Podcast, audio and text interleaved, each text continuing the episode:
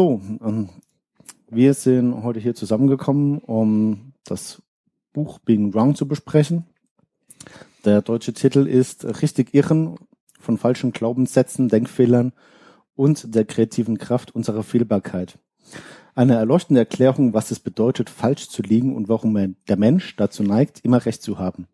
Catherine Schulz argumentiert, dass Fehler grundlegend für die menschliche Existenz sind und als solche gefeiert werden sollten.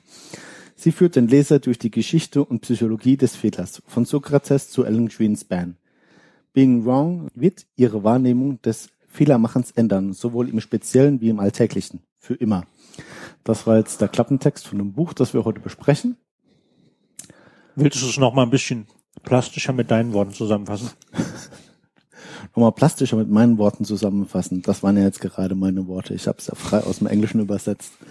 Na, äh, grundsätzlich geht es darum, dass in dem Buch quasi so ein Gesamtabriss über das Fehlermachen ähm, mal dargeboten wird mit einem Fokus auf die äh, menschliche Psyche. Also das heißt, wie geht der Mensch damit um, äh, dass er dann irgendwann erkennt, dass er einen Fehler gemacht hat oder dass er falsch lag und das wird in dem Buch mit äh, unterschiedlichen, auf unterschiedlichen Ebenen mit vielen, vielen lustigen Beispielen ähm, quasi erklärt und ähm, meistens auch relativ breit diskutiert, um es mal so zu sagen.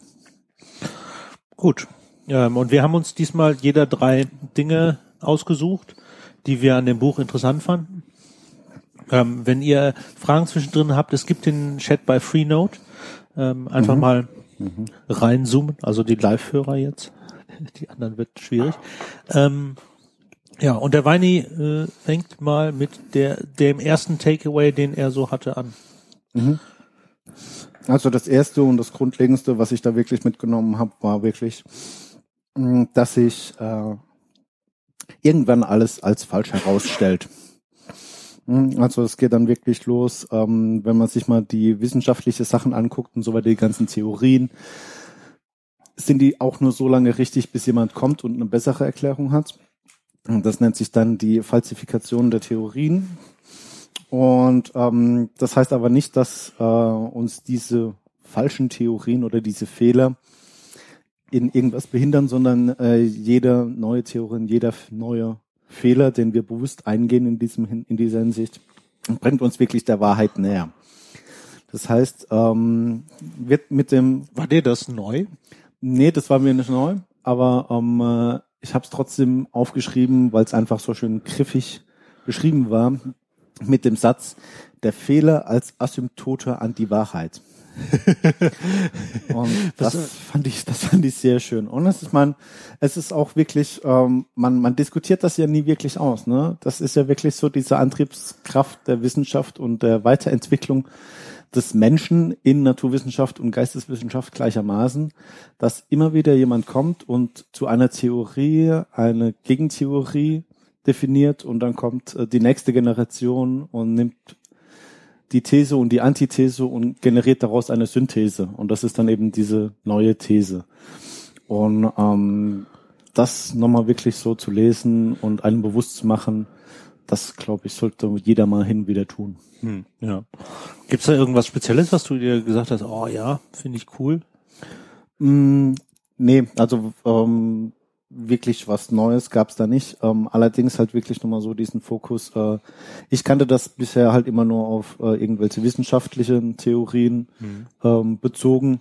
Und äh, die Catherine Schulz hat es hier eben auch auf ähm, das Private bezogen. Ne? Also mhm. ich meine, die und beziehungsweise auf alles. Also das auf alles, genau. Ne? Und, und sie hatte ein interessantes Beispiel drin, mhm. wo es gerade nicht gilt, aber in der Regel ist es so, ähm, wenn man etwas glaubt, damit man es nicht mehr glauben muss, muss man quasi eine Gegentheorie entwickeln. Mhm. Also eine, eine, also eine was, neue was Theorie, genau. die, die den alten Glauben ersetzt. Mhm. Genau. Und es gibt ganz wenige Fälle, wo das eben nicht so ist, weil äh, du verlierst deinen oder du gibst deinen alten Glauben eigentlich nur dann auf, wenn du was Neues, was Besseres hast. Mhm. Okay. Ja? Ähm, was ist denn dein erstes Beispiel, was du so mitgenommen hast, Johannes? Mhm. Moment. Ähm, ich habe mir ein einen ganz kleinen Teil eigentlich rausgebaut aus einem sehr interessanten Kapitel. Da ging es um ähm, so die Illusionen, also optische Täuschung zum Beispiel, ähm, wo unsere Sinne irren, also Augen, Hände und so weiter. Und das ist dieses äh, Schachspielbeispiel, äh, Schachbrettbeispiel. Ich gucke in den Chat. Nee, da ist niemand, da schmeißen mhm. wir keinen Link Links rein. Ähm, ähm, und zwar ist es so, wenn man ein Bild eines Schachbretts sieht und auf dem Schachbrett steht eine Figur, da gibt es so ein ganz berühmtes Bild und da ist ein weißes Feld, hat genau die, denselben Grauton wie ein schwarzes Feld. Aber wenn man als Mensch ganz normal, unvoreingenommen darauf guckt, dann äh, sieht das weiße Feld weiß und das schwarze Feld schwarz aus. Man sieht überhaupt nicht, dass die dieselbe Farbe haben. Und da sagt sie halt, ja, das ist so. Und da sind jetzt zwei sehr interessante Aspekte ähm, zu. Erstens, ähm, dass ich weiß, dass dieses Bild mich täuscht. Ist ja bei optischen Täuschungen so. Ich weiß eigentlich nach relativ kurzer Zeit, das kann so nicht sein. Ich kann es aber nicht abstellen. Ich sehe die optische Täuschung immer noch so. Es ist immer noch eine Täuschung. Der zweite Punkt ist, sie sagt, na ja, wenn diese optische Täuschung nicht funktionieren würde, würden wir alle Wände, auf die Schatten fällt, grau sehen. Das heißt, unsere Augen müssen uns oder unser, unser Augen-Hirn-Komplex, würde, würde man eher sagen, mhm. müssen uns die Illusion geben oder die, den Eindruck geben, die Wand ist immer noch weiß. Obwohl ein Schatten darauf fällt, der die Wand grau macht vom, vom RGB-Wert, mhm ist sie immer noch weiß. Das heißt, wir müssen an der Stelle irren, um überhaupt überlebensfähig zu sein. Und das fand ich so den, den coolsten Aspekt an dem Beispiel. Hm, ja, ich glaube, da geht's auch so ein bisschen äh, um die Erfahrungswerte. Ne? Ich meine, du siehst ein Schachbrett und du weißt, Schachbrett ist immer schwarz-weiß, schwarz-weiß, schwarz-weiß. Und äh, wenn du dich dann einfach nicht mehr auf deine Erfahrungswerte verlassen würdest, dann wärst du wirklich nicht überlebensfähig. Ne? Ich meine, du musst halt einfach wissen, oder Mustererkennung, äh, musst einfach dich darauf verlassen, dass du das Muster richtig erkennst. Und du hast ja auch keine Wahl. Also das ja, ist ja, ne? ähm, und es ist mein, ja nicht so, dass man an, an der Stelle sagen kann, oh, das ist mhm. ja doof. Ich will das nicht mehr. Du hast keine Wahl. Richtig. Das Schöne ist, jedes Mal, wenn man sich das Bild neu anguckt, ist es wirklich genau der gleiche Effekt. Und du weißt es. Und du weißt, dieses scheiß Quadrat ist genauso grau wie das schwarze oben. Und es sieht einfach nicht so aus, ne? Mhm. Genau. Das mhm. ist, das ist so der Punkt. Der andere Punkt, der oder da sind noch zwei andere interessante Punkte, die man an dem Beispiel erklären kann. Eine Sache ist, optische Täuschung ist ja etwas, wo Leute Spaß dran haben. Leute erfinden Bücher mit optischen Täuschungen, weil es Spaß macht, sich zu irren. Das heißt also, in der optischen Täuschung liegt es die einfachste Form zu irren, bei der wir noch Spaß haben. Mhm. Das ist die eine Sache. Die andere Sache ist ähm, optische Täuschung oder ähm, Täuschungen des Gehirns über solche, solche Wahrnehmungsgeschichten erlauben es auch ähm, den Wissenschaftlern besonders klar die Arbeitsweise des Gehirns zu verstehen und damit dienen sie ähm, als Grundlage für, für Forschung, wie das Gehirn funktioniert. Mhm. Okay. Next. So, ähm, äh, ich habe mir als nächsten zentralen Punkt ähm, etwas ausgesucht, was schon der alte Plato wusste. Und zwar geht es um äh, Vorschläge für was ist eigentlich falsch beziehungsweise was ist wahr, weil diese zwei Definitionen liegen relativ nah beieinander. Und schon Plato hat gesagt, ähm, dass man auf zwei Arten und Weisen Recht haben kann. Und zwar einmal, wenn äh, etwas wirklich wahr ist oder wenn man eine Erklärung hat, die gut genug ist, so dass alle anderen auch damit glaub, auch glauben, dass äh, diese Behauptung wahr ist. Und das ist einfach so, ähm, gerade was, was gesellschaftliche Normenkonventionen angeht, wird ja einfach etwas als wahr betrachtet. Einfach nur dadurch, dass viele Leute es glauben. Also guck dir Religion an. Religion funktioniert nur so. Ne? Wenn du eine Gesellschaft hast, die religiös verwurzelt ist und an eine bestimmte an einen bestimmten Gott glaubt, dann ist die Existenz, die Existenz dieses Gottes für diese Leute wahr. Auch nur so lange, wie sie alle dran glauben. Und das gilt ja quasi für alle Religionen und für alles, was in diesem Sinne nicht physikalisch beweisbar ist. Und selbst wenn es physikalisch beweisbar ist, haben wir vorhin ja gelernt, geht das so lange gut, bis eben ein neuer kommt und eine neue Theorie hat, wie es denn nun wirklich sein könnte. Ja. Ja, diese Platon-Geschichte, da habe ich mich ehrlich gesagt ein bisschen schwer mitgetan. Ähm, weil ich nicht so richtig den Praxisbezug verstanden habe. Also was will sie hm. mir da jetzt so richtig sagen? Hm. Hm. Du hattest eh die ganze Zeit schon ein paar Probleme mit diesen Philosophen, äh, die dann ihre Philosophie ausgebreitet haben, beziehungsweise Willie Catherine dann kam und wieder zehn Philosophen auf fünf Seiten abgehandelt hat mit ihren Theorien. Hm. Also ich finde das mit den Philosophen sehr interessant, weil es einfach schon zeigt, wie lange sich der Mensch mit solchen Fragestellungen, rumschl Fragestellungen rumschlägt und wie wenig die Fragestellung sich geändert hat in den letzten 2000 Jahren, 3000 Jahren. Weil die gleiche Fragestellung kommt ja dann später im 18., 19. Jahrhundert oder wann auch immer dieser Queenspan war, wird ja genau die gleiche Frage behandelt und wird genauso geguckt. Ähm, ja, Alan Greenspan. Ich glaube, das war einer von den letzten, also von den neuesten Philosophen, die sie da hatte. Aha, okay. Ähm, und immer wieder kam die Frage so, naja, was ist denn jetzt die Wahrheit und was ist jetzt ein Fehler und existieren Fehler überhaupt? Ja, gibt's ja auch genügend philosophische Grundsätze, die ähm, äh, ich hätte es mir aufschreiben sollen. Dann gibt es eine religiöse Sekte, die davon ausgeht, dass einfach kein Fehler existiert. Das heißt, die haben in ihrer Glaubensvorstellung kein Wort für Fehler. Also ja, ja, das war ne? diese Geschichte, dass die Zeloten waren das, glaube ich. Das müssen wir nochmal nachgucken. Dass alles genau hm. so ist, wie man es wahrnimmt. Also, dass hm. diese Wahrnehmungsstörungen nicht existieren. Hm, genau. Und ähm, dass wenn ich und du unterschiedliche Wahrnehmungen hast, zum Beispiel, weil du ähm, rot-grün blind bist, hm. dass, ähm, dass wir dann einfach in unterschiedlichen Realitäten hm. leben und dass das dann genau. daher kommt. Ne? Aber wie gesagt, was, was mich wirklich fasziniert hat daran ist, dass einfach hier ein, ein weiterer Bereich existiert, den wir nicht wirklich erklären können. Oder und es ist unser eigenes Gehirn. Definieren können. Genau. Aber ich meine, gibt ja auch diesen schönen Spruch, wenn unser Hirn so einfach wäre, dass wir es verstünden, wenn wir so doof, dass wir es trotzdem nicht verstehen würden. Ne? Von daher ja. Ist das nun mal so. So, was ist denn dein nächstes Beispiel, Johannes? Ähm, mein nächstes Beispiel ist der sogenannte Modern Jackass. Ähm, das ist ganz cool ähm, weil es gab mal ähm, eine This American Life Folge davon, die hieß A Little Bit of Knowledge, ähm, Episode 293 ähm, und beschreibt den Effekt, dass wir uns, wenn wir so in einer Diskussion sind, immer ähm, ja Erklärungen für das ausdenken, was wir gerade glauben. Und das ist ganz witzig.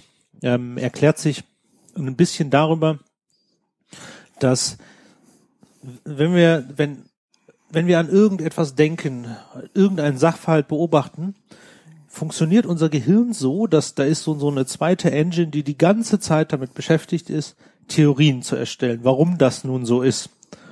Und ähm, wir müssen aber aktiv hingehen und sagen, nee, die Theorie ist falsch, die Theorie ist falsch, die Theorie ist falsch. Das heißt, ähm, nicht, wie man sich das vielleicht in der Wissenschaft vorstellt, dass man ganz lange braucht, um eine Wissenschaft, ähm, äh, um eine Theorie zu entwerfen und dass es dann relativ schnell geht, sie abzulehnen, sondern dass es genau umgekehrt in unserem Gehirn läuft. Das Gehirn hat ganz, ganz viele Theorien, warum irgendetwas so ist und wir müssen aktiv hingehen, um die Theorien abzulehnen und nicht als wahr ähm, zu erkennen. Und deswegen kommt das in Diskussionen häufig vor, dass wenn man irgendeiner Meinung ist, dass einem ganz viele wilde Theorien in den, in, in den Kopf kommen, automatisch, warum man denn richtig liegt. Und dann, ähm, da man vielleicht dann auch so, so hitzig in der Diskussion ist, erzählt man halt Kram, der überhaupt nicht stimmt und tut so, als wüsste man Dinge, von denen man nicht den, den blassen Schimmer einer Idee hat. Hm. Und das Ganze nennt sich Modern Jackass. Oder das haben sie Modern Jackass getauft. Ähm, sie nennen diese beiden ähm, diese beiden Engines innerer Schreiber und inner Fact-Checker. Mhm. Ähm, wer vielleicht das Buch Thinking Fast and Slow gelesen hat, das sind, ähm, in diesem, äh, sind, sind in diesem Buch System 1 und System 2 einfach nur als, als äh, Referenz darauf. Das ist lustig. Dann kann man ja quasi, wenn man sich ein bisschen die aristische Dialektik antut, muss man ja gar nicht über seine Argumente nachdenken, sondern die kommen dann eh von alleine. Naja, die Argumente kommen eh von alleine. Ob es nun gute sind oder nicht, ist halt genau die Frage. Ja, aber wir haben ja auch gelernt, du brauchst nicht unbedingt gute Argumente. Doch, du musst gute Argumente haben. Du musst nur nicht richtige Argumente haben. Das sind zwei un völlig unterschiedliche Sachen. Ja, ja, das ist richtig. Das ist richtig. Ich überlege gerade, ob ich diesen Effekt bei mir selbst auch schon beobachtet habe. Oh, du hast bestimmt schon mal von Dingen erzählt, wo du keine Ahnung von hast. Das auf jeden Fall. Siehste, siehste. Ja. Das nennen sie, nennt man Modern Jazz Jackass. Ja, müsste ich vielleicht einfach mal ein bisschen drauf achten in Zukunft, ähm, wenn dann eben wieder solche Diskussionen anstehen und ich dann wahrscheinlich noch das eine oder andere Bier getrunken habe, allerdings kein Schokoladenbier, ähm, ob ich dann auch dazu neige, zum Modern Jackass zu werden. Bestimmt. Bestimmt. Weißt du? Kommen wir zum nächsten Punkt, oder? Ja. Genau. Ähm, mein äh, letzter Punkt ist ähm, jetzt ein bisschen äh, eine der Methoden, die sie äh, aufgelistet hat, wie man eben mit Fehlern umgeht, beziehungsweise ähm, worauf man achten muss, wenn man eben feststellt, dass man falsch lag oder einen Fehler gemacht hat. Und zwar gibt es da zwei Herausforderungen. Und zwar hat man zuerst mal die emotionale Arbeit, die man auf sich nehmen muss, um den Fehler zu akzeptieren, um dann zweitens ähm, an die konzeptuelle Arbeit gehen zu können, um herauszufinden, wie und wo und warum und was eigentlich wirklich falsch gelaufen ist oder wo man den Fehler gemacht hat. Und ähm, das ist einfach so so ein, ein Kannst du- Kernpunkt. ne? Kannst du die emo- emotionale Arbeit mal ein bisschen klarer fassen? Also ähm, wir haben ja am äh, Anfang gelesen, schon in der in dem Klappentext, den ich vorgelesen habe, ähm, dass der Mensch einfach dazu neigt zu sagen, naja, ich habe erstmal immer recht. Ja. Ne? Und äh, je länger er einem Glauben anhaftet oder einem Glauben folgt oder einer Idee folgt oder von etwas überzeugt ist, also je länger er davon ausgeht, dass er recht hat, desto schwieriger ist es für ihn äh, zu akzeptieren, dass er falsch liegt. Ne? Also da muss man wirklich schon ganz, ganz viele triftige Gründe haben. Und es ist auch so, dass du deinen deinen Fehler nicht sofort erkennst, sondern ähm, es fängt dann an, so du hast die ersten Anzeichen, die ersten Ideen, die dann rauskommen, wo du dann merkst, so, ah, okay, das passt nicht ganz auf meine Theorie, aber ich habe trotzdem recht, weil vielleicht ist es ja nur an, an äh, ein Zufall. Und dein Gehirn Und- hilft dir natürlich ganz schnell damit, Theorien zu entwerfen, warum du doch recht hättest. Äh, Genau, ja. Und das heißt, es ähm, dauert wesentlich länger und du brauchst wesentlich mehr Argumente gegen eine Überzeugung, die du hast, ähm, wie für eine neue Überzeugung, die du dann nachher bekommst. Ne? Also das heißt, du glaubst relativ schnell an etwas, wenn das einleuchtend ist für dich. Und ähm, wenn du genauso schnell diese Überzeugung wieder ablegen würdest, dann wärst du die ganze Zeit einfach nur dabei.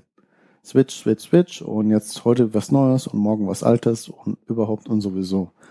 Ja, und äh, das heißt, du musst erstmal emotional auch ähm, damit umgehen können und zu sagen, ah, verdammte Scheiße, ich lieg einfach falsch. Und das gibt kein Mensch gerne zu, genauso wenig wie sich ein Mensch gerne entschuldigt. Das kommt auch daher, man entschuldigt sich ungern äh, für etwas, ähm, weil man sich eben selbst ungern eingesteht, dass man falsch lag. Das ist Ich glaube, das ist auch nochmal der, der Punkt. Ich meine, die, die eine Sache ist diese, diese Sache, Sache im Gehirn, Mhm. dass das Gehirn halt dazu tendiert, quasi existierende Glau den existierenden Glauben, die existierende Theorie beizubehalten. Aber gleichzeitig hat man halt auch nochmal dieses Emotional Barrage, dass man halt dann erkennen muss, dass man falsch lag.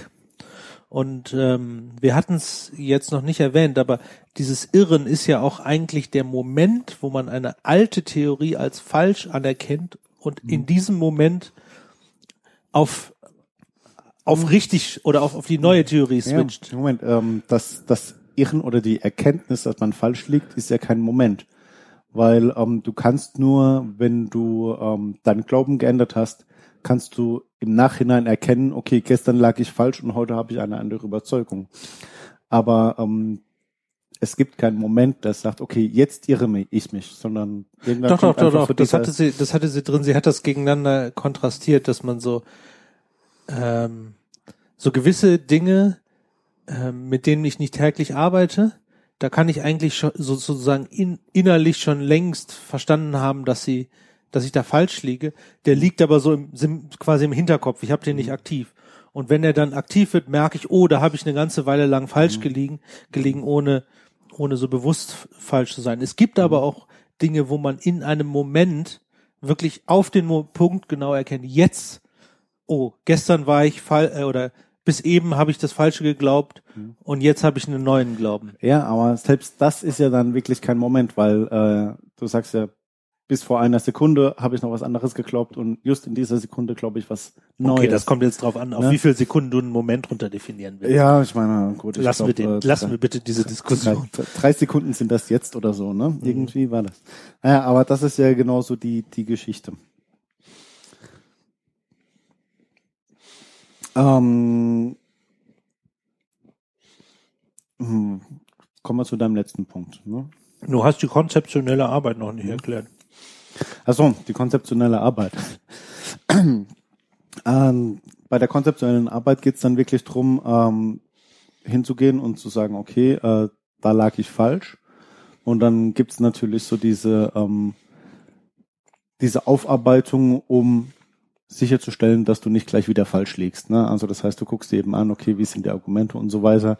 Das ist dann wirklich eher so, ähm, oder soweit ich das verstanden habe, ist es eher so eine objektive Betrachtung von den Argumenten, denen du falsch aufgesessen bist, um eben dann einfach ähm, Muster abzuspeichern oder Muster zu erkennen, äh, dass du nicht bei deinem neuen Glauben quasi in die gleichen Fehler wieder reinläufst und dann eben auch sagst, okay, auf was musst du das nächste Mal achten, wenn du wieder in so eine Situation kommst, wenn du wieder die gleiche Frage gestellt bekommst.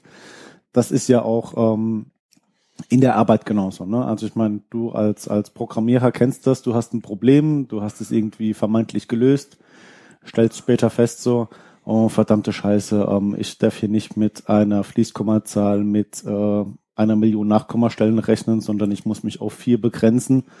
Und nur weil ich nur vier Nachkommastellen auf der GUI sehe, sind die anderen nicht weg. Du solltest keine Beispiele aus Bereichen nehmen, die du nicht verstehst. Ja, aber egal. Ne?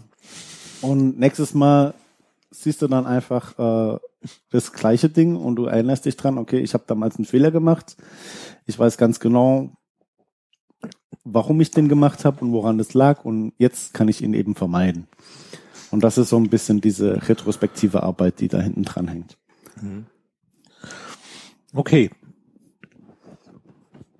Mhm. Ist übrigens lecker Keks, ne? Ja, in der Tat. Mhm. Nehmen wir wieder. Ähm, okay, kommen wir zu dem letzten Punkt.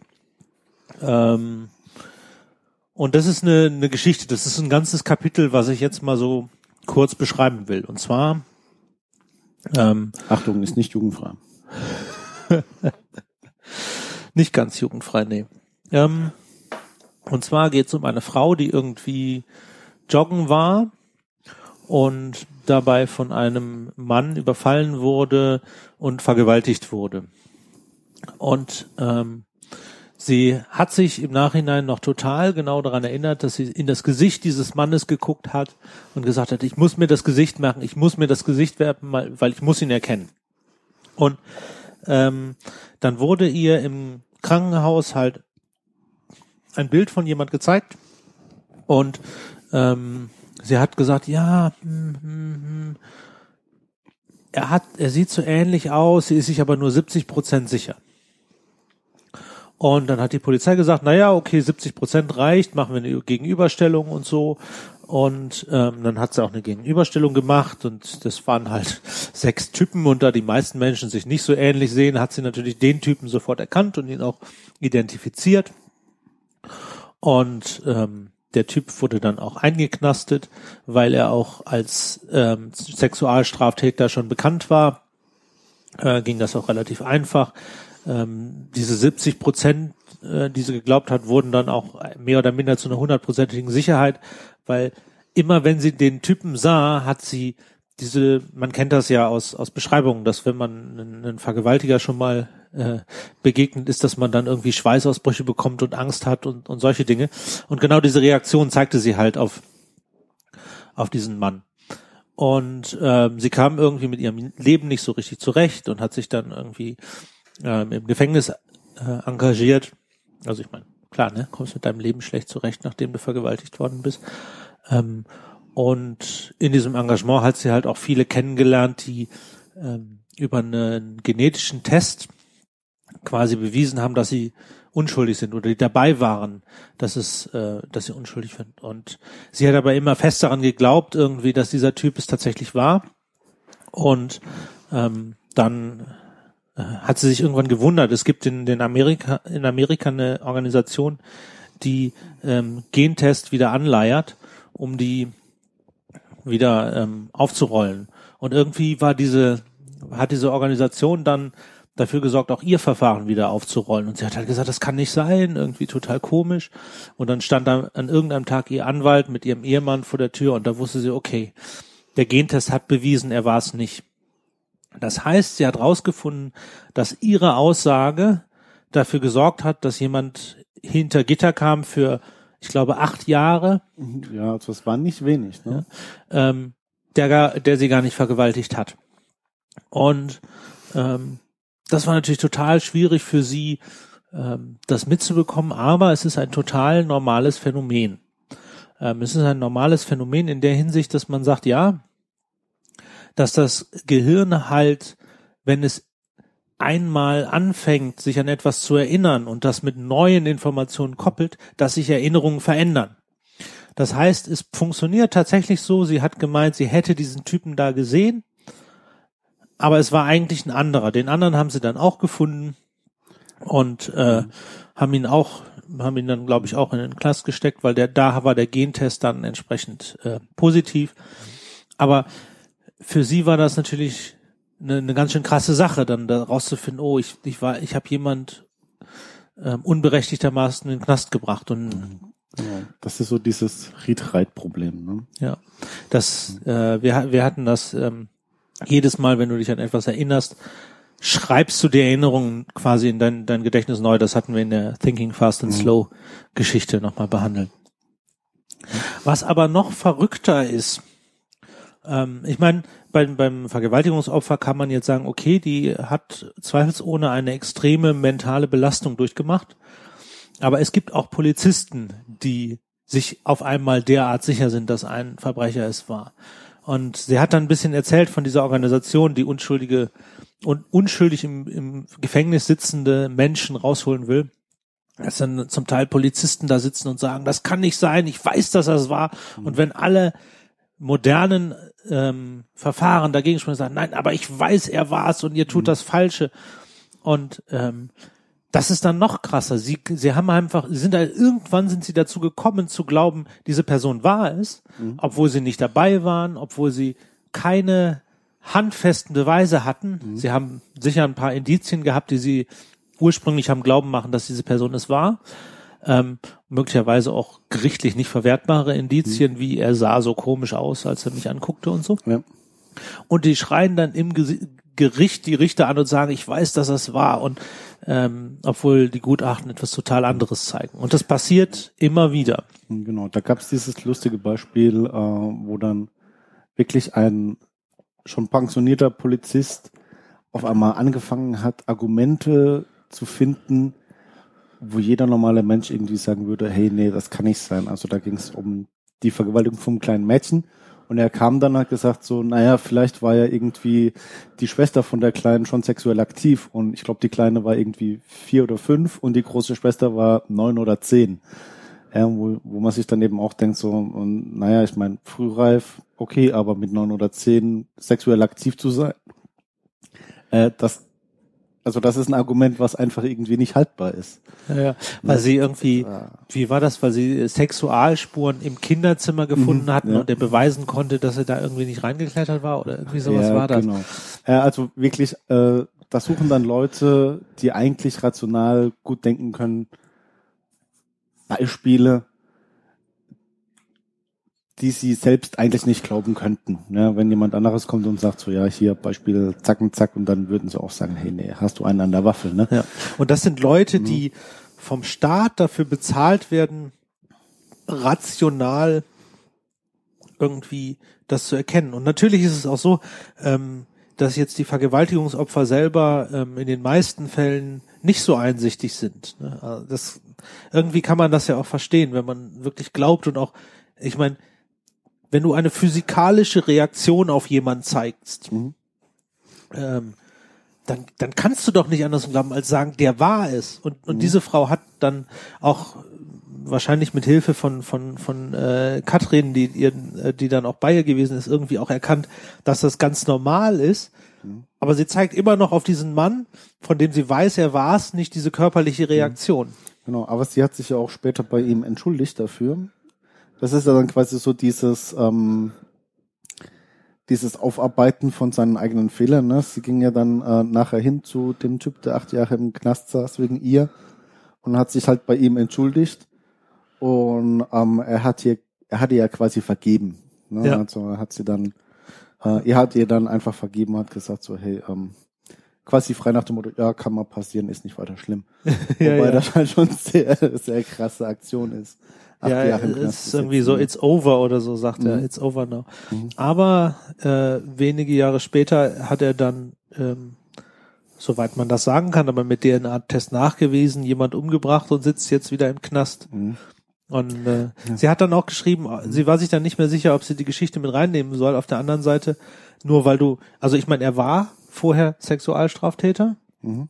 und er hat dann Nachher jemand umgebracht. Soweit wir, soweit wir das natürlich wissen, ne? man ist dann jetzt, jetzt äh, auf einmal auch dann relativ vorsichtig. Hat er jemand umgebracht? Ähm, und er hat halt nur dieses eine Ver Verbrechen, wegen dem er im Knast saß, nicht begangen und Mhm. ne, da, darüber bez bezieht sich halt diese, dieses äh, Falschsein.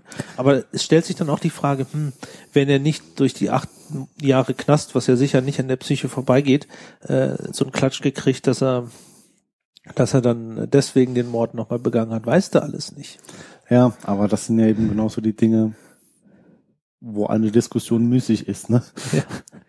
Das ist ja quasi genau die Diskussion.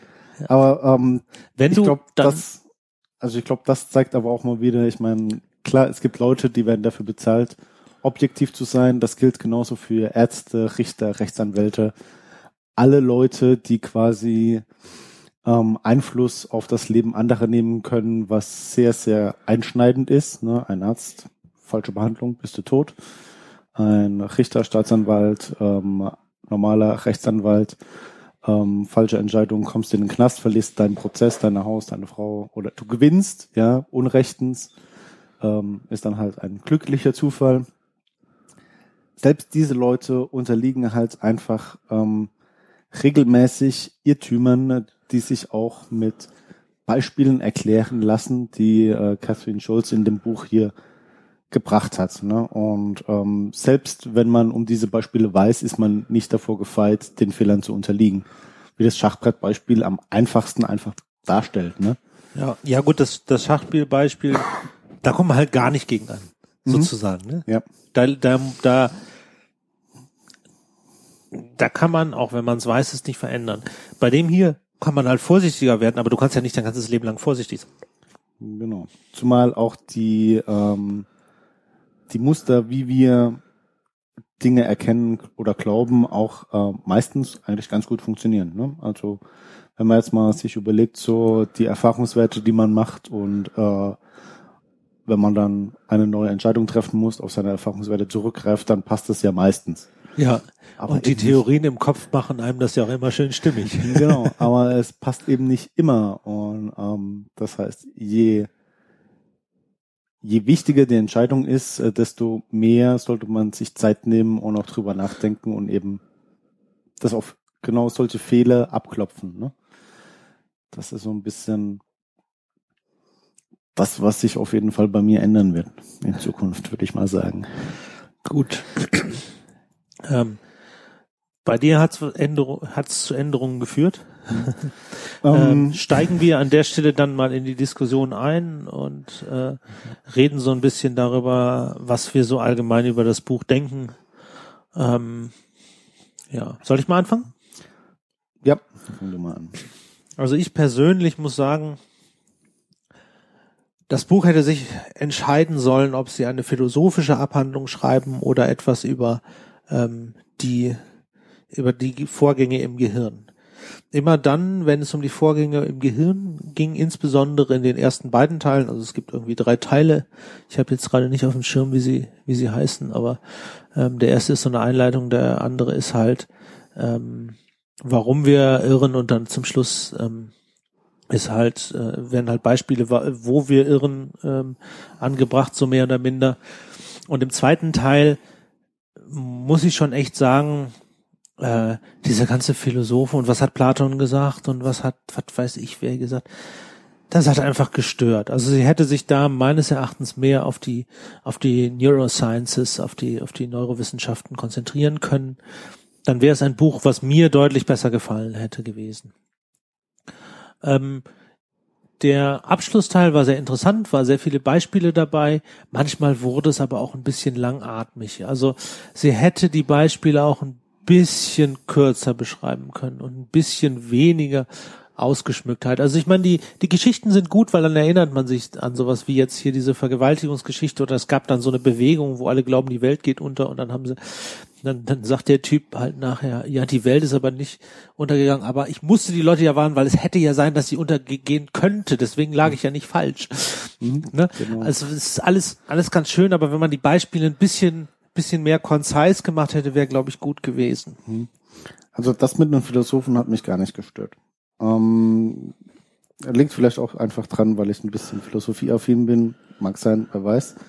Ähm, was ich allerdings genauso sehe, das ist so ein bisschen diese Langatmigkeit von diesen ganzen Beispielen. Ähm, die hat sie auch einfach wirklich bis ins Letzte ausgereizt. Auch diese Geschichte mit dem äh, Clan-Leader von KKK, äh, der in den 80ern äh, dann irgendwann in einem Programm zur Integration der Schwarzen in den Schulen festgestellt hat, dass die Schwarzen ja auch nur so drauf sind, wie er als dass äh, sie genauso arm dran sind äh, wie er, genau. ja, ja. Und dann hat er sich auf einmal angefangen, für die Rechte der Schwarzen einzusetzen. KKK ist übrigens Kuckucksklan, falls jemand genau. die Abkürzung nicht sofort assoziieren konnte. Genau, könnt ihr nachgoogeln. ähm, und wirklich dieses Beispiel hat sie ja über ein ganzes Kapitel, was locker mal 30 Seiten sind, auf jeder Seite wieder neu bemüht und irgendwelche anderen Aspekte. Und ähm, das hätte sie wirklich kürzer machen können. Aber die Philosophen, das fand ich eigentlich relativ interessant. Deswegen habe ich auch einen ersten Punkt reingenommen, dass du halt wirklich siehst, dass schon seit zweieinhalb, dreitausend Jahren unterschiedliche Antworten auf die gleiche Fragestellung in philosophischer Hinsicht gefunden werden. Ja, ich und die Neuroscience. Ich fand, ich fand also, es auch nicht so total schlimm, dass es ein bisschen philosophisch wurde. Ich hatte nur manchmal das Gefühl, dass sie mir einfach zeigen will, ich habe die ganzen Philosophen gelesen, wo ich mir so dachte, ja und? Also mhm. ich fand das zu stark betont. Ich fand das auch zum Teil störend. Ich fand's, also äh, ich weiß gar nicht, ich glaube, das war das Platon-Beispiel, wo er halt gesagt hat, ja, Platon hat halt beschrieben, äh, dass das, dass das Bilden einer Meinung so und so und so abläuft. Das ist Neuro, aus, der, aus Sicht der Neurowissenschaft total falsch, aber so glaubt jeder von uns, dass er seine Meinung bildet. Ne? Das mhm. da muss er vielleicht mal so kurz drauf eingehen, dass man halt so, wenn ich mir eine Meinung bilde, geht man ja davon aus, ich gucke alle Fakten an, ganz neutral, ohne irgendwelche anderen Meinungen damit reinspielen zu lassen, sondern ich gucke nur auf die Fakten und dann komme ich auf meine Meinung. Und sie halt äh, hat halt gesagt, aber und das war halt was Platon war das, glaube ich, beschrieben hat. Ja. Ist das richtig? Und sie hat halt gesagt, ja, in Wirklichkeit ist es mehr so, ähm, wir gucken halt, welche Fakten unsere Meinung unterstützen. Mhm. Das ist so diese selektive Wahrnehmung, ne? Ja dass man wirklich diese Fakten präferiert oder stärker gewichtet, die die eigene Meinung unterstützen. Ja. Ja, aber wie gesagt, auf jeden Fall sehr interessant. Also ich würde das Buch ähm, bedingt weiterempfehlen. Ich würde einfach sagen, hey, jeder, der daran Interesse hat äh, und sich auch manche Probleme bewusst machen will, gerade im Entscheidungsfindungsprozess, der sollte sich das Buch auf jeden Fall mal angucken. Ich würde allerdings dann schon sagen, ähm, holt euch die EPUB-Version, wenn ihr das Englisch mächtig seid, weil als Print ist das einfach unverhältnismäßig teuer. Ja, was so. sind denn die Preise? Ähm, äh, ich habe es mir mal angeguckt. Ich kann jetzt noch mal kurz hier äh, nachrecherchieren, während du deine, ja. deinen Kund tust. Ähm, also ich bin ehrlich gesagt, ich glaube, ich würde das Buch weiterempfehlen. Ähm, ich glaube, wir haben uns auch ein bisschen verausgabt darin, wie wir das wirklich durchgearbeitet haben und jedes Detail sehr genau diskutiert haben und, und so weiter. Und das war, glaube ich, man, es sind sehr, sehr, sehr viele nebensächliche Informationen drin. Es hat nicht so, so, so einen 100% roten Faden. Vielleicht hätten wir uns dann Gefallen getun, getan, wenn wir uns einfach einen Nachmittag zusammen hingesetzt haben, das einfach durchgelesen hätten und dann besprochen hätten. Statt, also wir haben das im Vorhinein nur, um das klar zu machen, wir haben es halt kapitelweise besprochen und das ist jetzt nur so die Geschichte für die Öffentlichkeit quasi. Ähm, und das, das war zum Teil doch schon sehr ermüdend, fand ich. Ähm, und deswegen, ja, bei, ne, bei einer Tasse Kaffee kann man es gut lesen und es ist auch ganz interessant. Äh, man lernt das ein oder andere. Man lernt nicht so viele Lösungen dazu. Also ähm, die einzige Lösung, die es so wirklich gibt, ist, ist Awareness. Oder sieht es bei dir anders aus? Ja, aber das ist ja auch genau das, was man daraus ziehen sollte. Also man sollte sich dessen bewusst sein, Nee, aber ich meine, ja. nur, nur um das Erwartungsmanagement jetzt so entsprechend zu machen, ihr werdet hier keine Lösung dafür finden, wie ihr nie mehr falsch liest, liegt. Ähm, mhm. Ihr werdet vielleicht nur besser verstehen, warum ihr an bestimmten Dingen falsch gelegen habt und vielleicht an der einen oder anderen Stelle punktuell in der Lage sein, dann nicht mehr falsch zu, zu liegen. So, und jetzt warten wir, bis okay, also ich die seine Internetrecherche beendet Preise hat. Preise hier rausgesucht. Ich finde das schon sehr krass. Also ähm, die Kindle-Version, äh, ups, auf Englisch kostet 7,23. Die englische gebundene Version ist 1929 und wenn ich das richtig sehe, kostet die deutsche Version gedruckt mit Hardcover 66 Euro. Was? Ja. Gibt's die dann in E-Book auch oder gibt's die nur als? Also ich bin mir auch hier irgendwie gerade nicht sicher, weil wenn ich hier mal die Gebrauchten durchgehe, dann äh, sind wir da irgendwie so im Schnitt. Okay, äh, gebraucht wie neu 35 Euro, gebraucht fast wie neu 17,95. Also das kann schon sein, dass es wirklich dann neu 66 Ich weiß, ich weiß wir haben eine Taschenbuchausgabe im Büro rumliegen, die, äh, aber gut, weiß auch nicht. Ja gut, wenn es der englische ist für ein ja. 20, geht Ja, ja, das, der ne? englische. Ja, ist die Zwanni, ist das eine Taschenbuchausgabe? Du sagst es gebunden? Äh, achso, ähm, die englische gebundene Ausgabe ist äh, ein Zwanni. Ja. ja. Naja, okay. So Gut. Naja, müsst ihr irgendwo auch selber wissen. Ähm, du hast ja noch die Frage reingeschickt, mhm. würden wir es verschenken?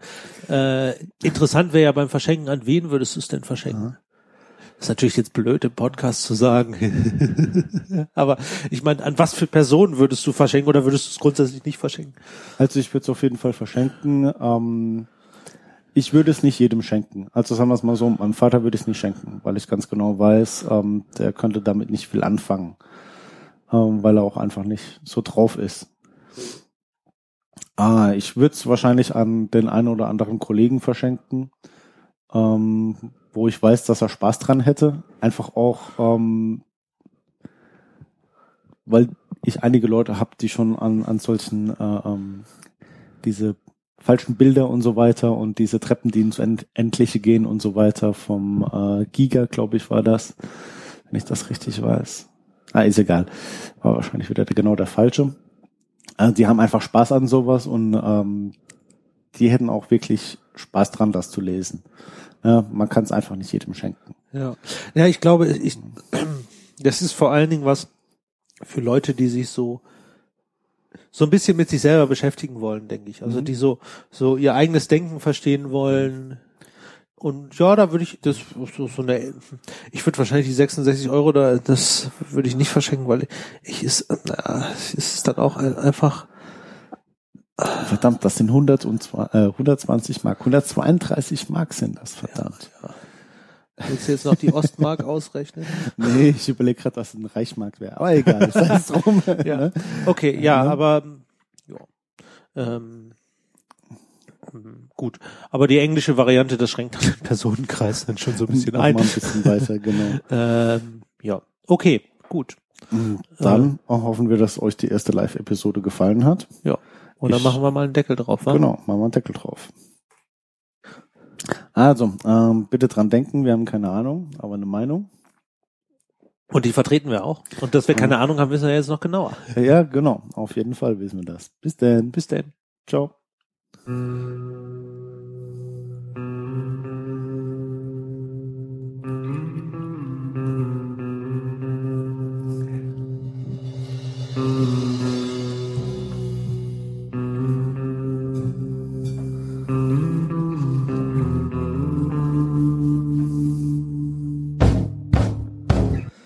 Ja, das äh, Chocolate Beer Choco Ale. Es hat äh, es hat einen dänischen Klappentext. Äh, den dänischen Klappentext mache ich aber jetzt nicht, ne? Nee, Oh, das hätte mich jetzt aber gefreut. Ja, ja, es ist mir klar. Auf jeden Fall ist es ökologisch. Das kann ich erkennen. Ja, hat 5,6 Volume Alkohol und dir hat's nicht geschmeckt. Ey, nee, ich finde das irgendwie total widerlich. Ja. Also, ähm, ich trinke ja nicht so gerne dunkle Biere und wenn ich mich recht entsinne, ist Ale ja das dunkle Bier, ne? Ich glaube nicht nur, aber ja. Nicht nur, ja. Aber ähm, boah, ich weiß nicht, so dieser Geschmack von äh, 80% Kakao-Schokolade, den ich auch nicht mag, mit einem dunklen Bier zusammen, was ich nicht mag, in der Kombination, das macht's einfach nicht besser. Ich habe nicht das Gefühl, dass das nach Schoko schmeckt. Hm, Doch, also ich schmeck so ein bisschen diese, diese, diese herbe oder zartbitter Schokolade schmecke ich da raus. Aber nicht die Hälfte. Also, Also ich weiß es nicht. Es, es schmeckt für mich so, als ob das irgendwie ein, ein äh, Stück 80% Zartbitterschokolade aufgeweicht äh, wäre in, in äh, einem dunklen Bier. Und das ist einfach eine grausame Kombination. ich werde es auch nicht fertig trinken, so leid es mir tut, Johannes. oh, ist egal. Wenn das okay ist. Du, kannst, du darfst das gerne trinken. Ich Das esse lieber ich noch, tun. ich esse lieber noch einen lecker Keks. Die sind gut, ne? Ja, auf jeden Fall. Groß ich an deine, die, groß ich an deine die Schokolade Genau. besser. Ein Gruß an deine Freundin, die darf wieder backen. Ist gut, sage ich ihr. Also mir hat's geschmeckt. Schön kräftig. Die Schokolade schmeckt man nicht so sehr raus. Mit ein bisschen Hilfe von Weini schmecke ich sie jetzt auch, aber ja. Also ich würde es wieder empfehlen. Aber ihr könnt ja mal, ihr könnt mal gucken, ob euer Biergeschmack sich an Wein oder an Weini alleint. Ey, das ist kein Bier, bitte. Okay. Ja, machen wir einen Deckel drauf, wa? hm? Mach mal einen.